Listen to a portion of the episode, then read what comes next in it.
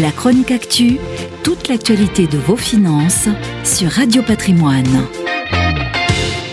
Pour la bourse, l'annonce de la mise au point par le laboratoire Pfizer d'un vaccin efficace à 90% a fait l'effet d'une bombe. Une bombe euphorisante saluée par l'ensemble des marchés mondiaux, CAC 40 en tête. La bourse de Paris a en effet bondi de près de 8% en une seule séance. Les valeurs des titres hier massacrés se sont envolées, tourisme, aéronautique, foncière en tête.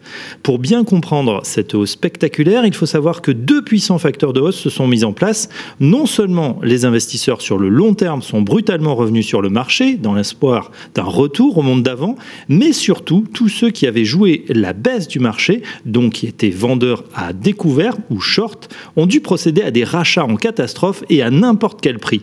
En effet, pour eux, à ce moment-là, plus le marché monte, et plus ils perdent d'argent.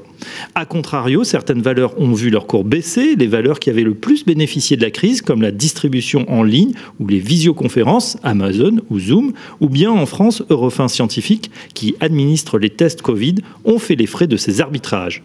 Une fois ces journées d'euphorie boursière qui ont rassuré les investisseurs passées, que peut-il justement arriver? Après les bonnes nouvelles concomitantes de la victoire de Joe Biden aux États-Unis et du candidat vaccin, vient le temps du retour à la réalité.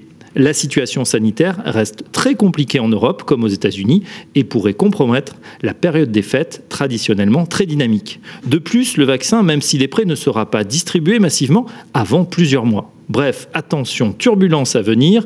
Après avoir chaussé les lunettes roses, le marché pourrait se remettre à broyer du noir.